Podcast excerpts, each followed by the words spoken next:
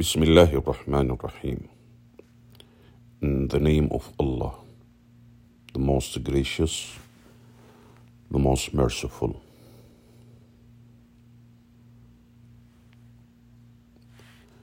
Are we born believers? Are we born believers? Everybody, religious or otherwise, knows God in their minds and hearts, whether they admit it or not.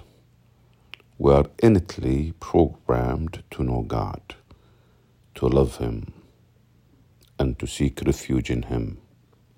Thus, the term for non believer in Arabic is kafir, which means one who covers the truth. God is the self evident truth. God is the self evident truth which everybody recognizes. According to Hamza Tzortzis of the Sapiens Institute, a self evident truth is one that is universal, untaught, natural, and intuitive. He provides the following diagrams to demonstrate characteristics of self evident truths. 1. Universal, not a product of a specific culture or social conditions, e.g., belief that the past was once the present. 2. Untaught, not based on external information transfer, not acquired via information transfer external to your introspection and senses. Again, not based on external information transfer, not acquired via information transfer external to your introspection and senses.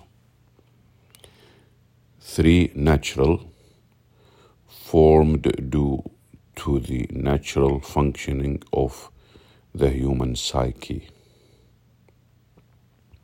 For intuitive, the easiest and simplest interpretation of the world. The basic idea of God, one universal, not the product of one culture, cross cultural, not based on a specific social conditioning or conditions, sorry, not based on specific social conditions. Two, untaught, the belief that things that emerge require a creator or a prior causal conditions is untaught the belief that things that emerge require a creator or prior causal conditions is untaught. Natural, this is number three, formed by people with normal cognitive and psychological faculties.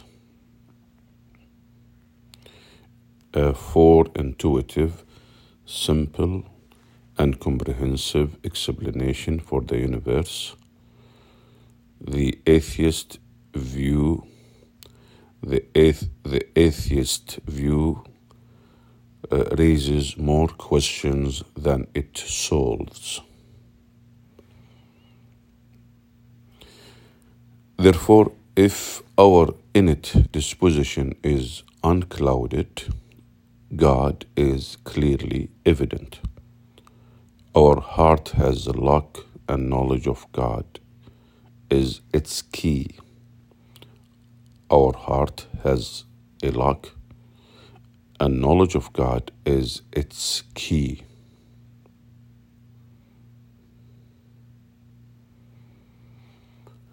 The key, however, will not fit if the lock is rusty or damaged from pride and distortions. In the Quran, it is mentioned that when the human race started as a seed in our father Adam, God took an oath from all of us that we would know Him as our Lord and Cherisher.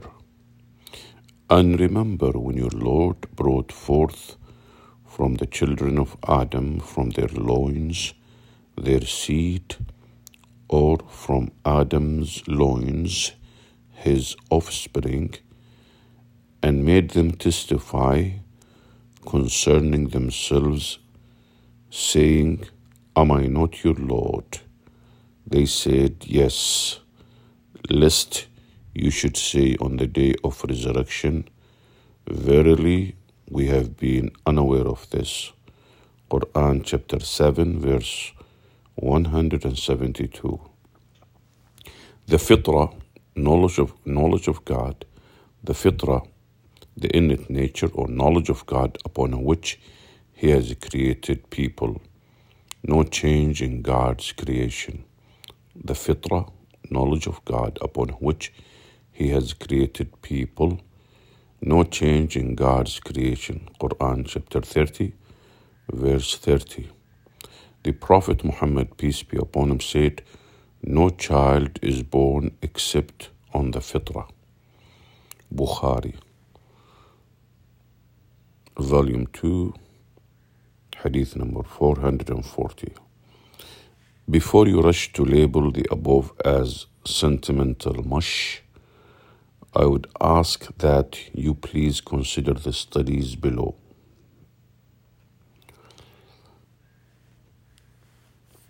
In a 2001 study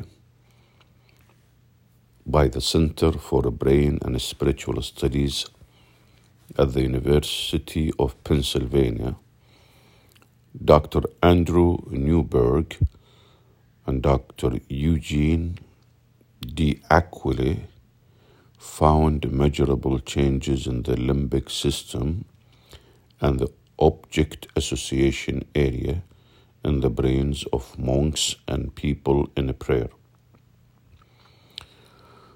In the abstract of their paper, the neuropsychological basis of religions or why God won't go away, they state in general, religion appears to serve two major functions. It is a system of self maintenance and a system of self transcendence. Since both of these functions bear directly on human survival and adaptability, the neuropsychological mechanisms that underlie religions appear to have become thoroughly ingrained in the human gene pool and ultimately human experience. In 2001, sorry, in 2011, in two, sorry, a 2011 study at the University of Oxford found that humans across many cultures are predisposed to believe in gods and the afterlife. In a 2013 Finnish study published in the International Journal for the Psychology of Religion, volume 24, uh, uh, 2014, issue 2, Marajana Linden or Marajana Lindman, Bethany Heywood, Tapani Riekki, and Tommy Makinen examined whether atheists exhibit evidence of emotional arousal when they dare God to cause harm to themselves and their intimates. They examined whether atheists exhibit evidence of emotional arousal when they dare God to cause harm to themselves and their intimates. Skin conductance testing skin conductance testing showed that asking God to do awful things was equally stressful for both atheist and theist. The results imply that the, the results imply that atheist attitudes toward God are ambivalent in that their explicit belief conflict with their affective response. In one of its many verses addressing the psychology of the disbeliever, the Quran talks about this ambivalence. And they rejected while their inner selves were convinced. And they rejected while their inner selves were convinced out of injustice and haughtiness. Quran chapter 27, verse 14. Olivera Petrovich, research fellow at the University of Oxford's Department of Experimental Psychology, uses supporting evidence from a series of studies of children and adults living in diverse cultures such as the UK and Japan to contend that religion or theology constitutes one of the core domains of the human cognition rather than being a byproduct of other core domains and specific cultural inputs. Recent research by Jarnefelt, Canfield, and Kelemen at Newman University concluded that there is a natural propensity to see nature as designed, even among atheists, and that non belief was cognitively effortful. Professor Justin Barrett, the director of Thrive Center for Human Development in Pasadena, California, in his book Born Believers,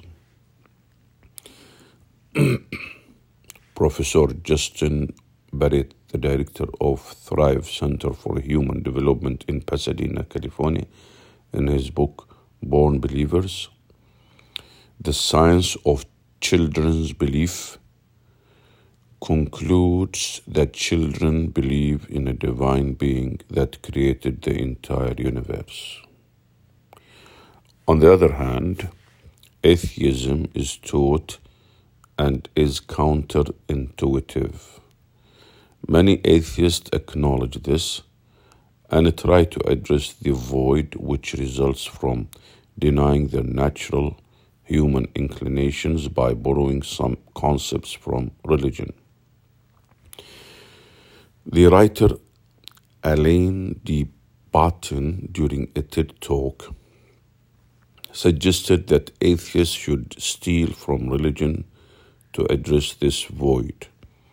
The fact that atheists continuously debate with theists on the idea of God indicates familiarity and experience with the concept of God. If they had no experience, they wouldn't even know what theists are talking about. For example, you cannot expect a blind man to describe the color red, but if he starts describing the feelings and impressions of the color and comments on its qualities, then he cannot be blind. The practice of religion is a basic need for people in every community. You may find many cities without a theater, without a park, without a library, some even without a school but you will rarely find one without a place of worship. When a plane goes down, those on board, whether believers, atheists, or communists, start praying to someone beyond themselves. As the saying goes, there are no atheists in foxholes. There are no atheists in foxholes everybody at death knows God, because at this point all vanity and delusions disappear, and only the truth remains. Say, have you considered if there came to you the punishment of God, or there came to you the hour, is it other than God you would invoke if you should be truthful? No, it is Him alone you would invoke. Quran chapter 6, verses 40 and 41. Thus, the real question amounts to this Do we want a relationship with God during this life, or do we want to know Him only upon death? Faith is for the ambitious. Faith is for the ambitious. Are you satisfied with what this life has to offer? Or do you yearn for more? Every worldly, every worldly desire, every worldly desire loses its appeal after we acquire it. Either we lose excitement as it comes familiar, or we worry about losing it. In a secular environment, Man searches for happiness in material things. He tells himself, if I get money, I'll be happy. He becomes rich, but finds he's still unsatisfied.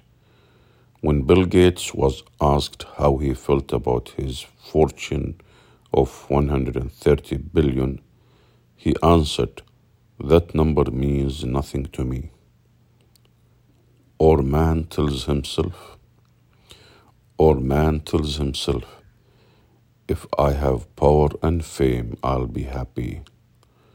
Celebrities have both, yet in general they are a notoriously unhappy segment of the population. When we limit our goals to material things, we leave our other dimension the spiritual dimension unfulfilled. True happiness involves satisfying both aspects of our humanity. According to Ibn al Qayyim al Jawziyah, a famous Muslim scholar, truly, he said, truly in the heart there is a void that cannot be filled except with the company of God a sadness that cannot be lifted except with the bliss of knowing Him, and a yearning that cannot be fulfilled except with His love and remembrance. Even if a person were given all of the world and everything in it, it cannot fill this emptiness. Furthermore, without belief in an afterlife, everything is incomplete because earthly life comes to an end sooner or later. Ultimately, even if we have the best 100 years or so on earth without an afterlife, there is only the grave to look forward to. We are born with the desire to reach for the stars and touch eternity, and nothing in this transient and limited worldly life will ever satisfy that desire. Our dreams can only be met by our Creator who has everything. Let's take a very ambitious dream list or bucket list on Earth. Fly on a space mission to Mars. Meet the Queen, the President, Tom Cruise, etc.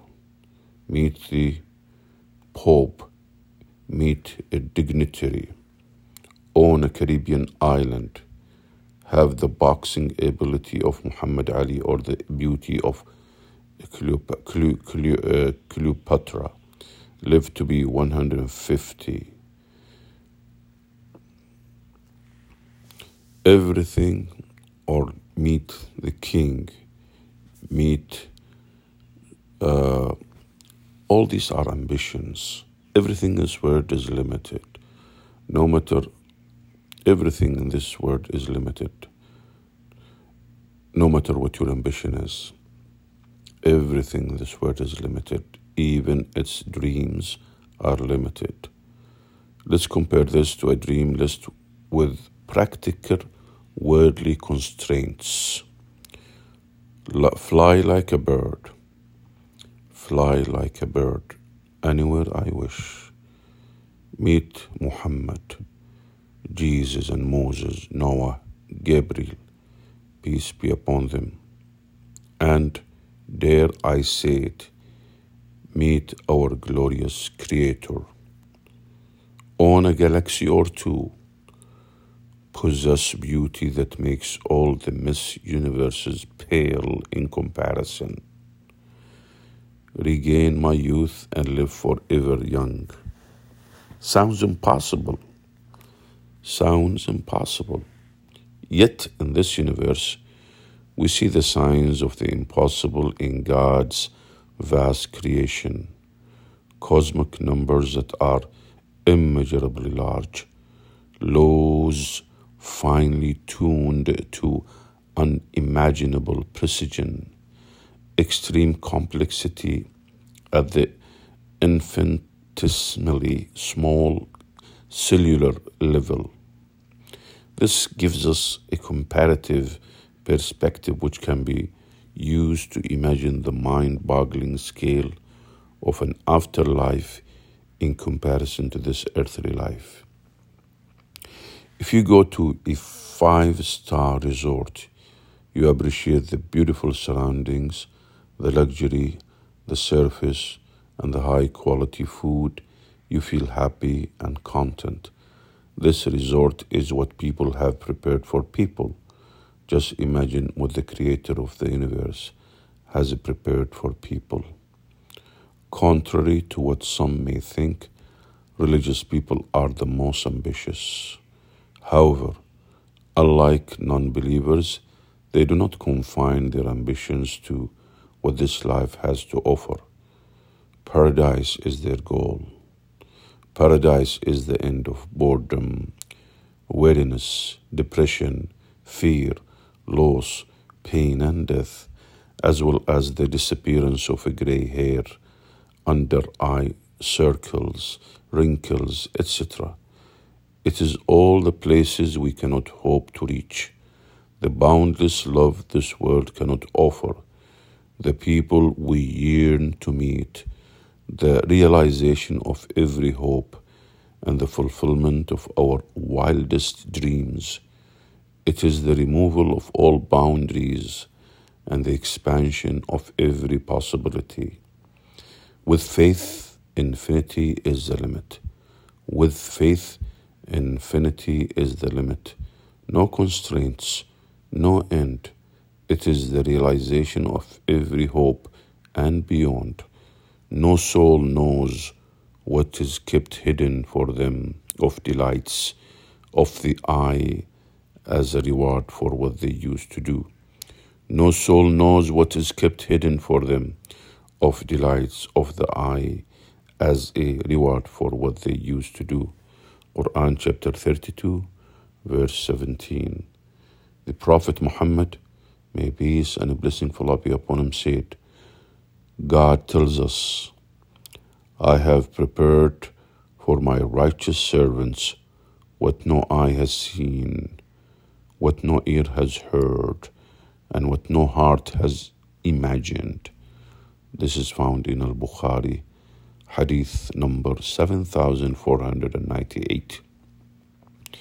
In the Judeo Christian tradition, we find something similar. No eye has seen, no ear has heard, no heart has imagined what God has prepared for those who love Him. This is found in the first letter of Paul to the Corinthians, chapter 2, verse 9. Albeit the distortions in the Bible. This truth remains. Worship, slavery or freedom worship, slavery, or freedom. We will go over this in the next, we will read it in a different part. May Allah bless you all. Take care, everybody. I hope I have, I have conveyed the beautiful meanings of the previous reading. Take care. Salam, peace, Alhamdulillah. Praise be to Allah.